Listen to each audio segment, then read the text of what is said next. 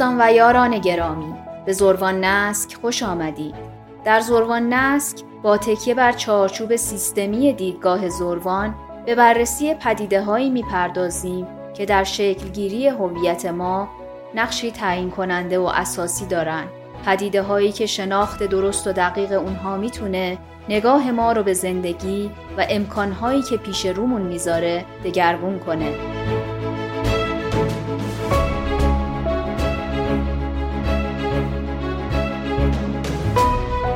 در و ششمین قسمت از زربان نسک و در ادامه بررسی تاریخ تمدن ایران زمین با دکتر شروین وکیلی از یکی از مهمترین موضوعات مربوط به ساختار اجتماعی عهد ساسانی یعنی نظام طبقاتی ایران در این دوران صحبت می‌کنیم و با معرفی کتاب تاریخ نهاد در عصر ساسانی به بررسی بیشتر ساماندهی اجتماعی ایران و چگونگی ارتباط اقشار مختلف جامعه در دوران باستان می‌پردازیم.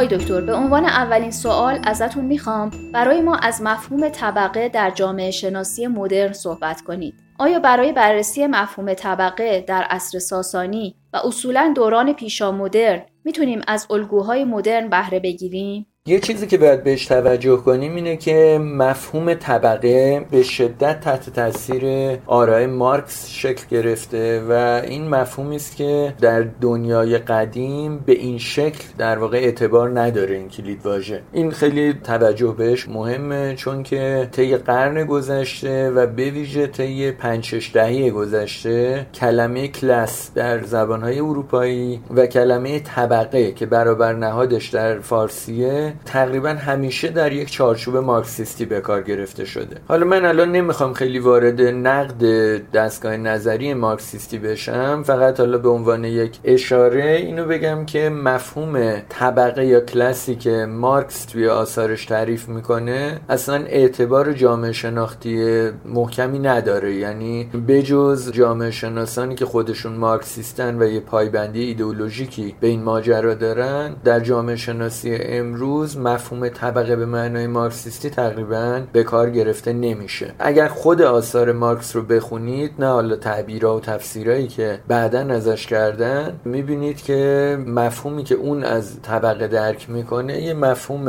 اولا خیلی به لحاظ جغرافیایی محدوده یعنی مربوط به اروپای قرن 19 هم میانه قرن 19 هم و به ویژه انگلستان میانه قرن 19 هم میشه و قابل تعمین به جاهای دیگه دنیا حتی در همون دورانم نیست و بعدم اینکه به شدت با بدفهمی ها و سوگیری های ایدئولوژیکی گره خورده که حالا بعضیاش جنبه اخلاقی و در واقع ظلم ستیزانه داره قابل درکه. بعضیاش ولی یه مقدار دیگه شبیه تحریف و فریبکاری حتی یه جایی میمونه. حالا من الان میگم وارد نقد آرای مارکس در این مورد نمی‌خوام بشم. در این مورد مقاله و کتاب زیاد هست. فقط یه نمونه رو من خدمتتون بگم. مثلا مارکس یک ردبندی از طبقات اجتماعی تعریف می‌کنه که خب دو قطبی اصلیش بورژوا و پرولتر هستن دیگه مشهوره. و یه پیش بینی داره که این پیش بینی خب متافیزیکیه یعنی از داده علمی در نمیاد و اونم اینه که در آینده پرولتاریا که حالا به لحاظ اخلاقی هم خالصتر و بهتر قلم داد میشه بر بورژوازی غلبه خواهد کرد و دیگه تاریخ به آخر می‌رسه و بهشت برین شکل می‌گیره بر زمین. در دوران زندگی مارکس غلط بودن این برداشت به طور تجربی نشون داده شد. یعنی در دوران ناپلئون سوم موقعی که ناپلئون سوم در واقع کودتا کرد و امپراتوری تشکیل داد خودش رو امپراتور نامید. اون طبقاتی که بهش کمک کردن اتفاقا طبقات فرودستی بودن که مارکس بهشون می‌گفت پرولتر و هیچ تردیدی نبود در اینکه ناپلئون سوم نماینده طبقه پرولتاریا یا طبقه مترقی مورد نظر مارکس نیست. مارکس بعد از اون متن خیلی مهمی نوشت 18 برومر و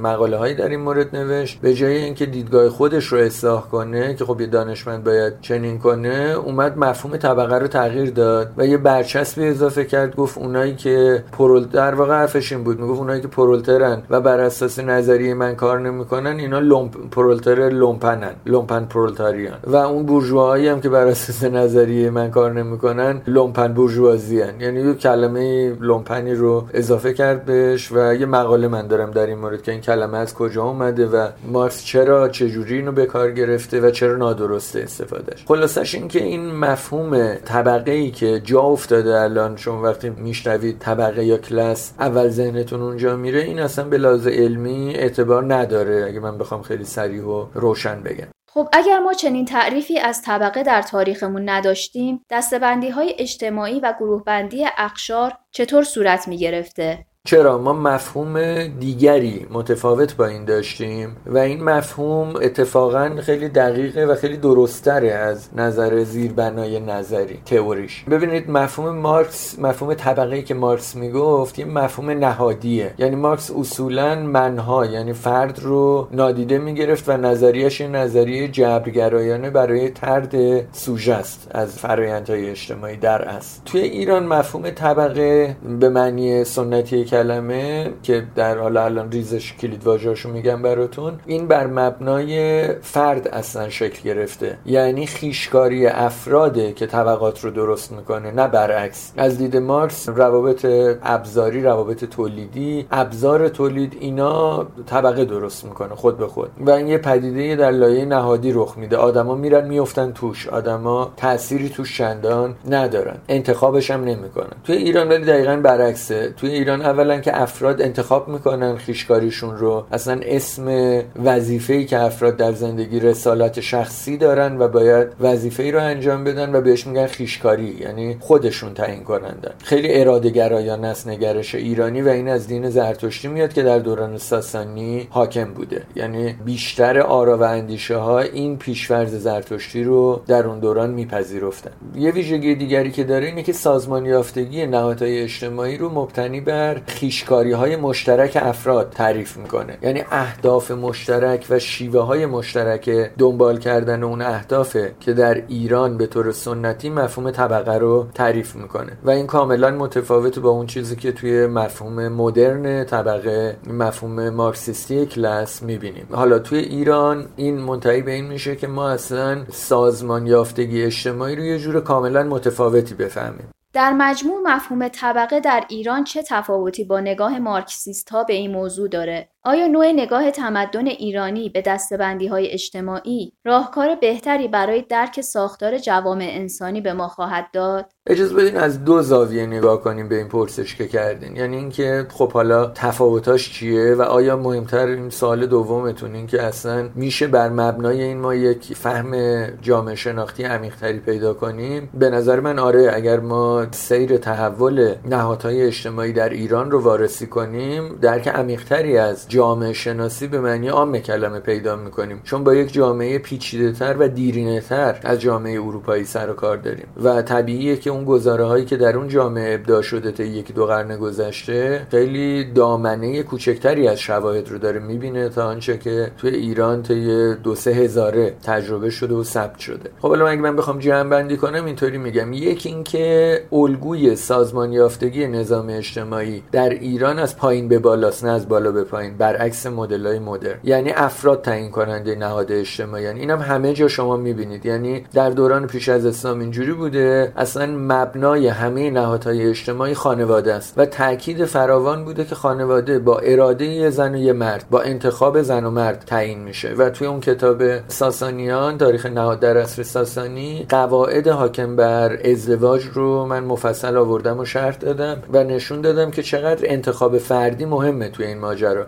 بنابراین خانواده که باز دوباره تو همون کتاب نشون دادم که مبنای نهادهای اجتماعی و سازمان یافتگی جامعه شناختیه اصلا مبتنی بر انتخاب شخصی یه زن و مرده. و بنابراین از بنیان فرده که جامعه رو می‌سازه. و اینو همه جا شما می‌بینین. یعنی توی متونی مثل مثلا دینکرد روی این تاکید هست. بعد در دوران اسلامی شما مثلا آرای اهل مدینه الفاضله فارابی رو وقتی می‌خونید اصلا اول اولش گفته که فرد جامعه رو می‌سازه. و تاکیدش بر اینه که اصلا نهاد سیاسی بر مبنای فرد فرهمند شکل می‌گیره که حالا اون در واقع شاهنشاه منظورشه و بعد در دوران اسلامی تبدیل به مفهوم امام میشه. مفهوم شیعی اسماعیلیش در مقابل مفهوم خلیفه. چون مفهوم خلیفه که رومیه در واقع یک مفهوم سیاسی بالا به پایینه. باز دوباره اراده افراد درش دخیل نیست. یعنی در واقع خداوند نظم طبیعت یا یه چیز شبیه این انتخاب می‌کنه کسی رو به فرمان روایی. ولی در مفهوم شاهنشاهی ویژگی های فرده و انتخاب افراده که این رو تعیین می‌کنه و این مفهوم فرهمندیه که در دوران ساسانی هم این رو داریم این اولین تفاوته. یعنی سازمان یافتگی اجتماعی ایرانی از پایین به بالا تعریف میشه و فردگرایان است و از اولش این چنین بوده. و در باقی فرهنگ ها به ویژه در تمدن اروپایی اصلا این چنین نیست. الانش هم این چنین نیست. یعنی الانم فردگرایی جریانی در درون مدرنیته است و بدنی مدرنیته جریان های چپگرایانه متأثر از مارکس یا جریان های راستگرایانه متأثر از فاشیستا و نازیستا هستند که اینا هر دوتاشون اراده آزاد فردی رو نفی می‌کنن نهادگرا هستن. دومین ویژگی برمیگرده به کارکرد یعنی بر اساس اینکه افراد چه کاری رو دست می‌گیرن و این کار توی ایران مبتنی بوده به مفهوم خیشکاری در دین زرتشتی. یعنی این ایده که اهورامزدا و اهریمن دارن با هم میجنگن در سر سر تاریخ و منها افراد باید اینجا جپهی بگیرن و اگر در جپه اهورامزدا قرار بشه که بجنگن باید گیتی رو دگرگون کنن باید خیشکاری داشته باشن و آباد کنن گیتی رو. یعنی آباد ساختن گیتی و جالبه که عناصرش هم همون عناصر قلبمه. یعنی افزودن بر سرزندگی و حیات افزودن بر قدرت و شوکت اجتماعی افزودن بر معنا و تولید حالا دانش یا هنر یا چیزهای شبیه به این و افزودن بر شادکامی. هر چهارتای اینا مورد تاکیده و اینا محورهایی است که خیشکاری آدم ها رو تعیین می‌کنه. بر مبنای خیشکاری حالا شما بالاتر از سطح خانواده سازمان یافتگی های اجتماعی دیگری دارین که تو ایران به اینا قدیم می‌گفتن پیشک که کلمه پیشه در فارسی امروز از اینجا اومده که میشه همون شغل ترجمه شده به شغل در دوران اسلامی. یعنی آدما بر مبنای حالا اون خیشکاری که انتخاب می‌کنن وارد یک سنفی وارد یک طبقه کارکردی میشن. و این طبقه کارکردی برخلاف اون چیزی که باز دوباره همه میگن اتفاقا خیلی آزادانه بوده ورود و خروج بهش. و این باقی میمونه برای مدت های طولانی.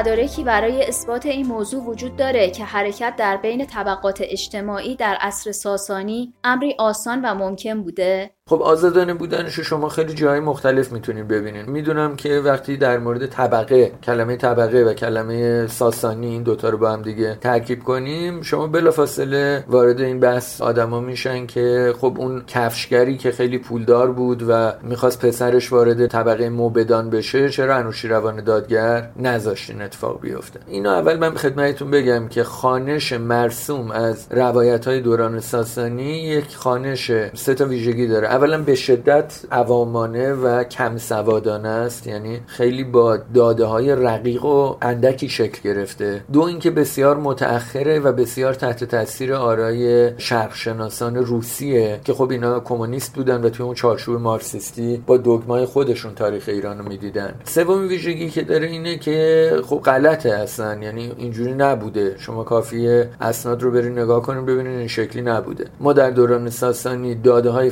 فراوانی داریم که نشون میده افراد پیشگشون یعنی اون جایگاه اجتماعی خیشکاریشون رو تغییر می‌دادن. حالا این جدای متون فقهی زرتشتی جدای اسناد حقوقیه که نشون میده آدما تغییر می‌کرده جایگاهشون. این نمونه خیلی مشهورش دیگه خود سلمان فارسیه دیگه که سلمان فارسی خب ظاهرا موبدزاده بوده منتها کارهای خیلی متنوع می‌کنه و آخرش در واقع نخل میکاشته تو مدینه موقعی که پیامبر اسلام رو می‌بینه. حالا میگن به بردگی افتاده بوده ولی به صورت کشاورزی بلد بوده این آدم. و از طبقه موبدان هم بوده. فراوان ما نمونه داریم. یعنی جنگاورانی داریم که از طبقات پایین بودن. اصلا شاهنشاه یعنی انوشیروان دادگر مادرش دختر روستایی بوده دیگه. مادرش مال پیشگ کشاورزان بوده مال طبقه کشاورزان بوده. و یکی از بزرگترین و با ترین شاهان دوران ساسانی از طبقه کشاورزان هستن اومده. بنابراین اینکه طبقات خیلی محدود بودن و هر کی تو هر طبقه ای بوده دیگه تا آخر عمرش همونجا مجبور بوده بمونه اصلا غلطه. این یه تصور پرت هم ناممکنه اصلا تو اون دوره همچین چیزی. همین که اصلا غلط همچین حرفی. شواهدی رو نشون نمیده. این یه تفسیری مارکسیستی و سطحی و عوامانه از برخی از داده ها که معمولا هم اینا داستانای عبرت آموز و پندامیزن افسانن. اصلا داستان تاریخی نیستن. داستان کفشگر و انوشیروان اصلا تو تاریخ نیومده. این روایتی که خواجه نظام الملک میاره و این روایت احتمالا مال دوره خود انوشیروان دادگره در پاسخ به مزدکیانی که معتقد بودن پیشک اصلا معنی نداره و پیشک مرزبندی اموال رو تعیین نمی‌کنه. یعنی مالکیت خصوصی رو نفی می‌کردن. این داستان اصلا مقابله با اوناس و در مقابل گفتمان مزدکی اصلا تعریف شده. اصلا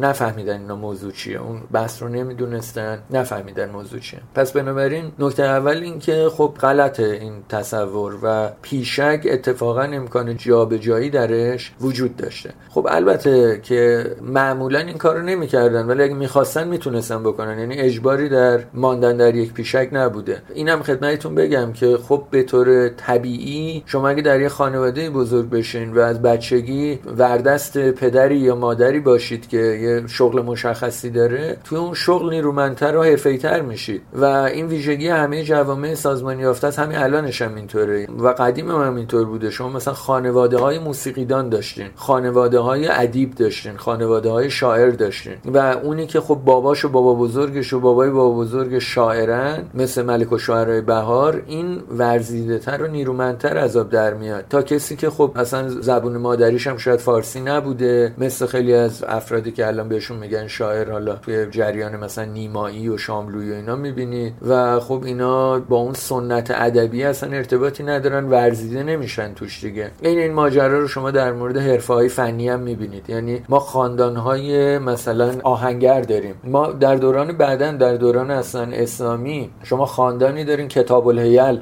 دو تا برادرن اینو نوشتن دیگه. خاندانی که اینا مهندسای قوی هن. خاندانی که آسیاب خوب می‌سازن. پیروز پارسی که به اسم ابو لولو مشهوره باز دوباره یه نمونه دیگه که تحول در پیشک رو نشون میده پویایی پیشک رو نشون میده. این مهندس بوده اصلا. منتها موقعی که عرب حمله می‌کنن به ایران این توی طبقه جنگاوران رفته بوده به جنگ اسیر میشه. و آدم جنگی هم بوده. بعدا توی رفتارش هم موقعی که در واقع عمر رو میره ترور می‌کنه می‌بینید که آدم جنگی و و با اسیران جنگی یعنی افرادی که توی در واقع سرداران ایرانی اسیر شده با اونا مربوط بوده هستن در حالی که پیشگش احتمالا مهندسان یعنی صنعتگران بنابراین این پویایی رو باید بهش توجه کرد آیا این نظام و ساختار دستبندی طبقاتی قبل از ساسانیان هم در ایران وجود داشته؟ اصناف در ایران عهد ساسانی چه جایگاهی داشتند و چطور سازماندهی می شدن؟ واقعیت امر اینه که این نظام طبقه بندی که ما در دوران ساسانی می‌بینیم و به احتمال خیلی زیاد از دوران خخامنشی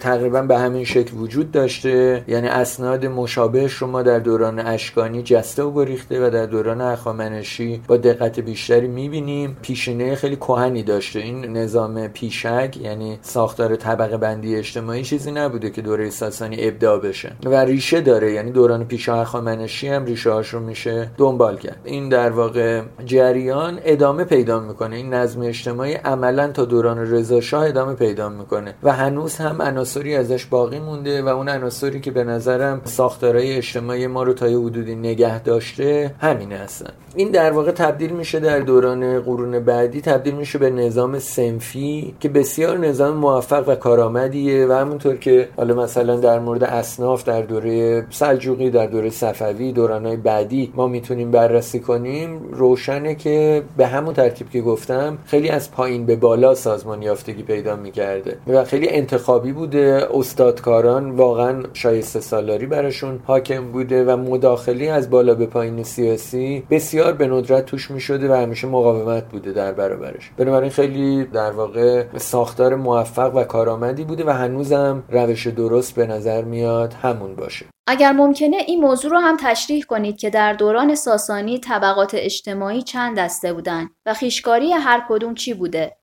خب طبقه بندی اصلی در واقع جامعه ساسانی مشهوره که میگن به چهار طبقه یعنی کشاورزان و صنعتگران و موبدان و جنگاوران. منتها واقعیتش اینه که خیلی پیچیده تر از این حرفا بوده. این نظام چهارتایی در واقع چارچوبی دینی داره. یعنی ببینید ایده این بوده که بخشای مختلف جامعه به اندامهای بدن تشبیه می‌شدن. یه نمونه مشهورش یه عبارت مشهور در این مورد اینه که طبقه بازرگانان ثروتمند یعنی اونایی که در واقع نخبگان اول در درجه اول نخبگان تجاری بودن ولی معمولا اینا به لحاظ خیشاوندی ادغام می شدن با نخبگان فرهنگی طبقه بالای فرهنگی و نخبگان نظامی. به اینا خب می‌گفتن اعیان دیگه. اعیان یعنی چشم. یعنی اینا چشم جامعه بودن. مثلا جنگاوران سپاهیان رو معمولا بازوی جامعه می‌دونستن. یا چیز رو حالا اصطلاحاتی داریم مثلا میگن کشاورزان شکم جامعه یا پای جامعه. جامعه رو به بدنی تشبیه می‌کردن که هر اندامش هر عضوش یکی از این طبقات. به شکل کلاسیک در اولین جایی که ثبت میشه چنین چیزی ما در نظام در واقع سه طبقه ای گاهان این رو می‌بینیم که اونجا سه تا طبقه دارین جنگاورانن دین مردانن و تولید کنندگان خوراکن که یعنی کشاورزان و رمهداران. این بعدا تو متون ودایی و متون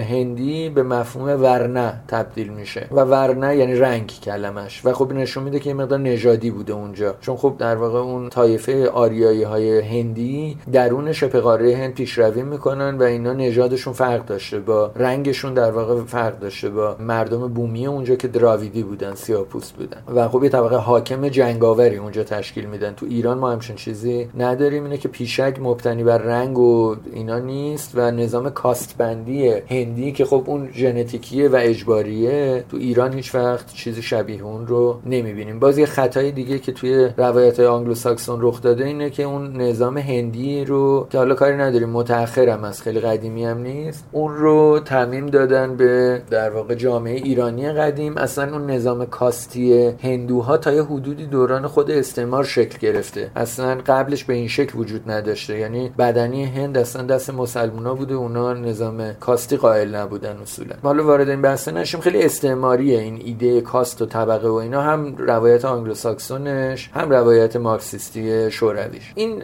نظام سه‌تایی در واقع اوستایی میاد تحول پیدا می‌کنه میشه چهار تا. یعنی طبقه صنعتگران هم و بازرگانان هم بهش اضافه میشن و اینا در واقع شهرنشینان بودن. و اون حالا تو شاهنامه مثلا می‌بینید جمشید طبقه ایجاد می‌کنه همین چهار تا رو تاکید روش. و در دوران ساسانی هم توی متون دینی این چهار تا مورد تاکیده منتها اگه وارد متون حقوقی و اسناد بشین می‌بینید که خیلی پیچیده تر این حرف یعنی دقیقا شاخه شاخه هایی بر مبنای تخصص و خیشکاری وجود داشته. مثلا صنعتگران رده های متفاوتی داشتن که هنداچک یعنی مهندسا اصطلاحا که معربشه اونا که اندازه گیری می‌کردن اونا توش یه شاخه تخصصی بودن. نمی‌دونم اونایی که کاریز میکندن قنات میکندن یه گروه تخصصی از مهندسا بودن گروه گروه بودن. کوزگرای گروه صنعتی بودن آهنگرای گروه صنعتی بودن. اینا همه جزء رده صنعتگران بودن. نمی‌دونم کاتبان خودشون یه گروهی بودن برای خودشون و شما تاریخ و موقعی که می‌خونید خیلی روشن می‌بینید آدم ها دورهای مختلف توی طبقات مشخصی دارن یه کار مشخصی می‌کنن.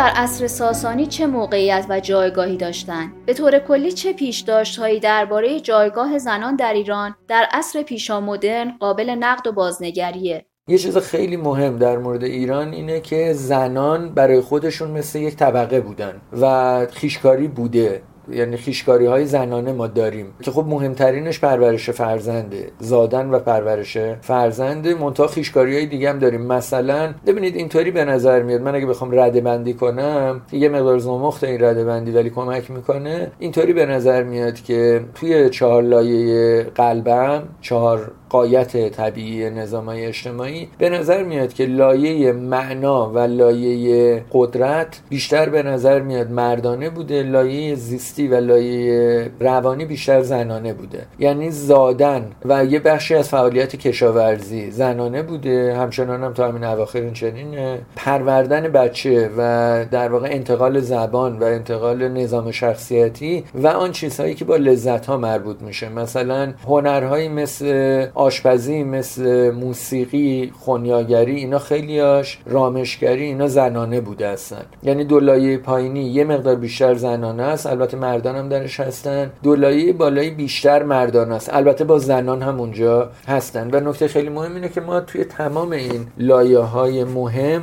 زنان هم هستن و برای خودشون جایگاهی دارن. یعنی بالاترین سطحی که ما توی این طبقه بندی ها داریم لایه دیگه سیاسی دیگه یعنی دربار شما دارید. دربار همه جای دنیا مردان است. یعنی نهاد کاملا مردان است. هیچ جای دنیا شما تو دربار ساختار زنانه ندارین ممکنه یه زنی هم توش وارد شه. منتها او همیشه یا زن یه شاهی بوده یا مادر یه شاهی بوده. هیچ حالت دیگری نمی‌تونین درش ببینین. تنها جایی که شما یه نهاد سیاسی زنانه درباری دارین ایرانه. یعنی اینکه قضیه نیست که فقط طرف زنه یا مثلا دختره یا مادر شاهه بلکه اصولا خاندان پیوسته با طبقات بالایی اصلا نهاد سیاسی دارن برای خودشون. سلسله مراتب دارن جا دارن اصلا برای خودشون. ساختمان جدا دارن بهش میگن شبستان. و اگه مقاله مفصلی من در این مورد کار کردم که نشون دادم این رو که ما نهاد سیاسی زنانه مستقل از دوره هخامنشی به بعد تو ایران داریم و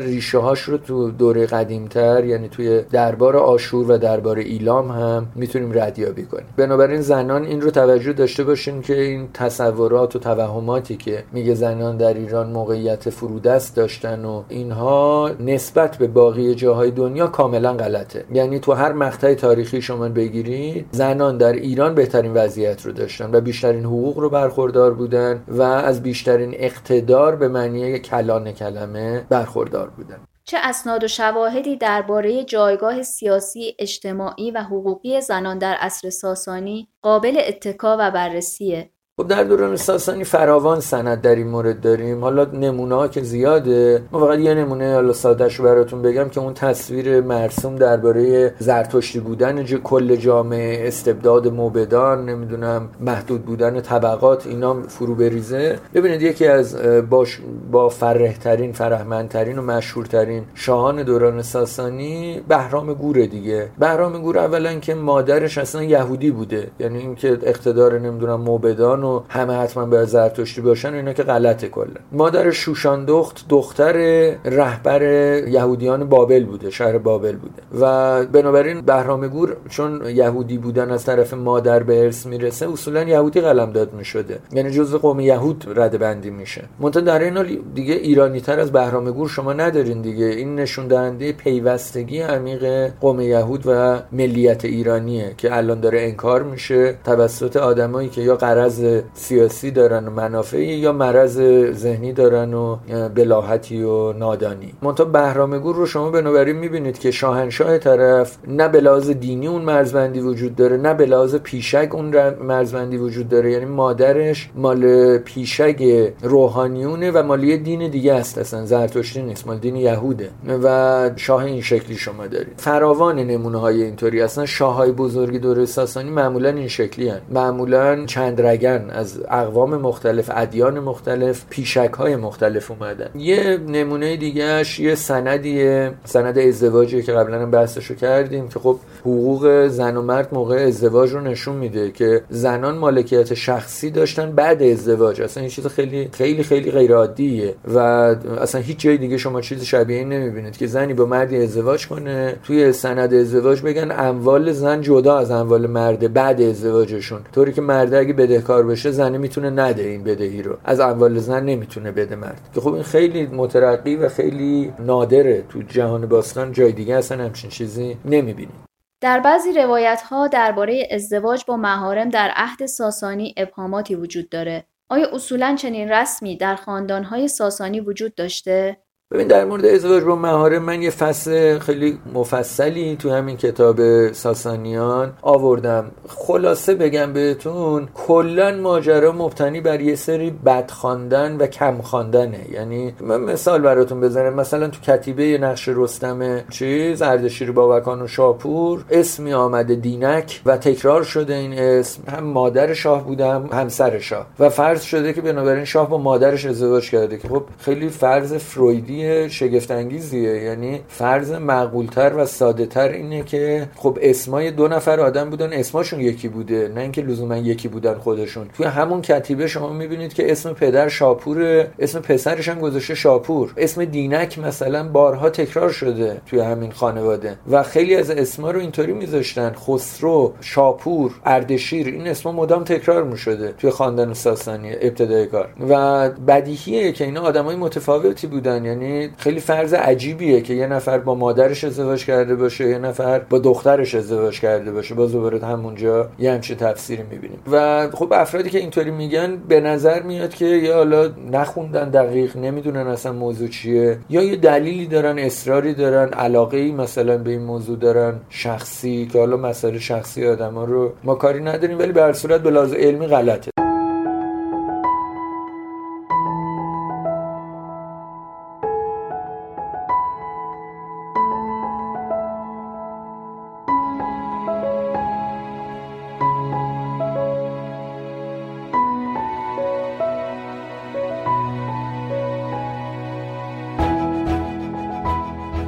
دوستان و یاران گرامی به پایان سی و ششمین برنامه از زروان نسک رسیدیم. از اینکه در این برنامه هم همراه ما بودید ازتون سپاس گذاریم.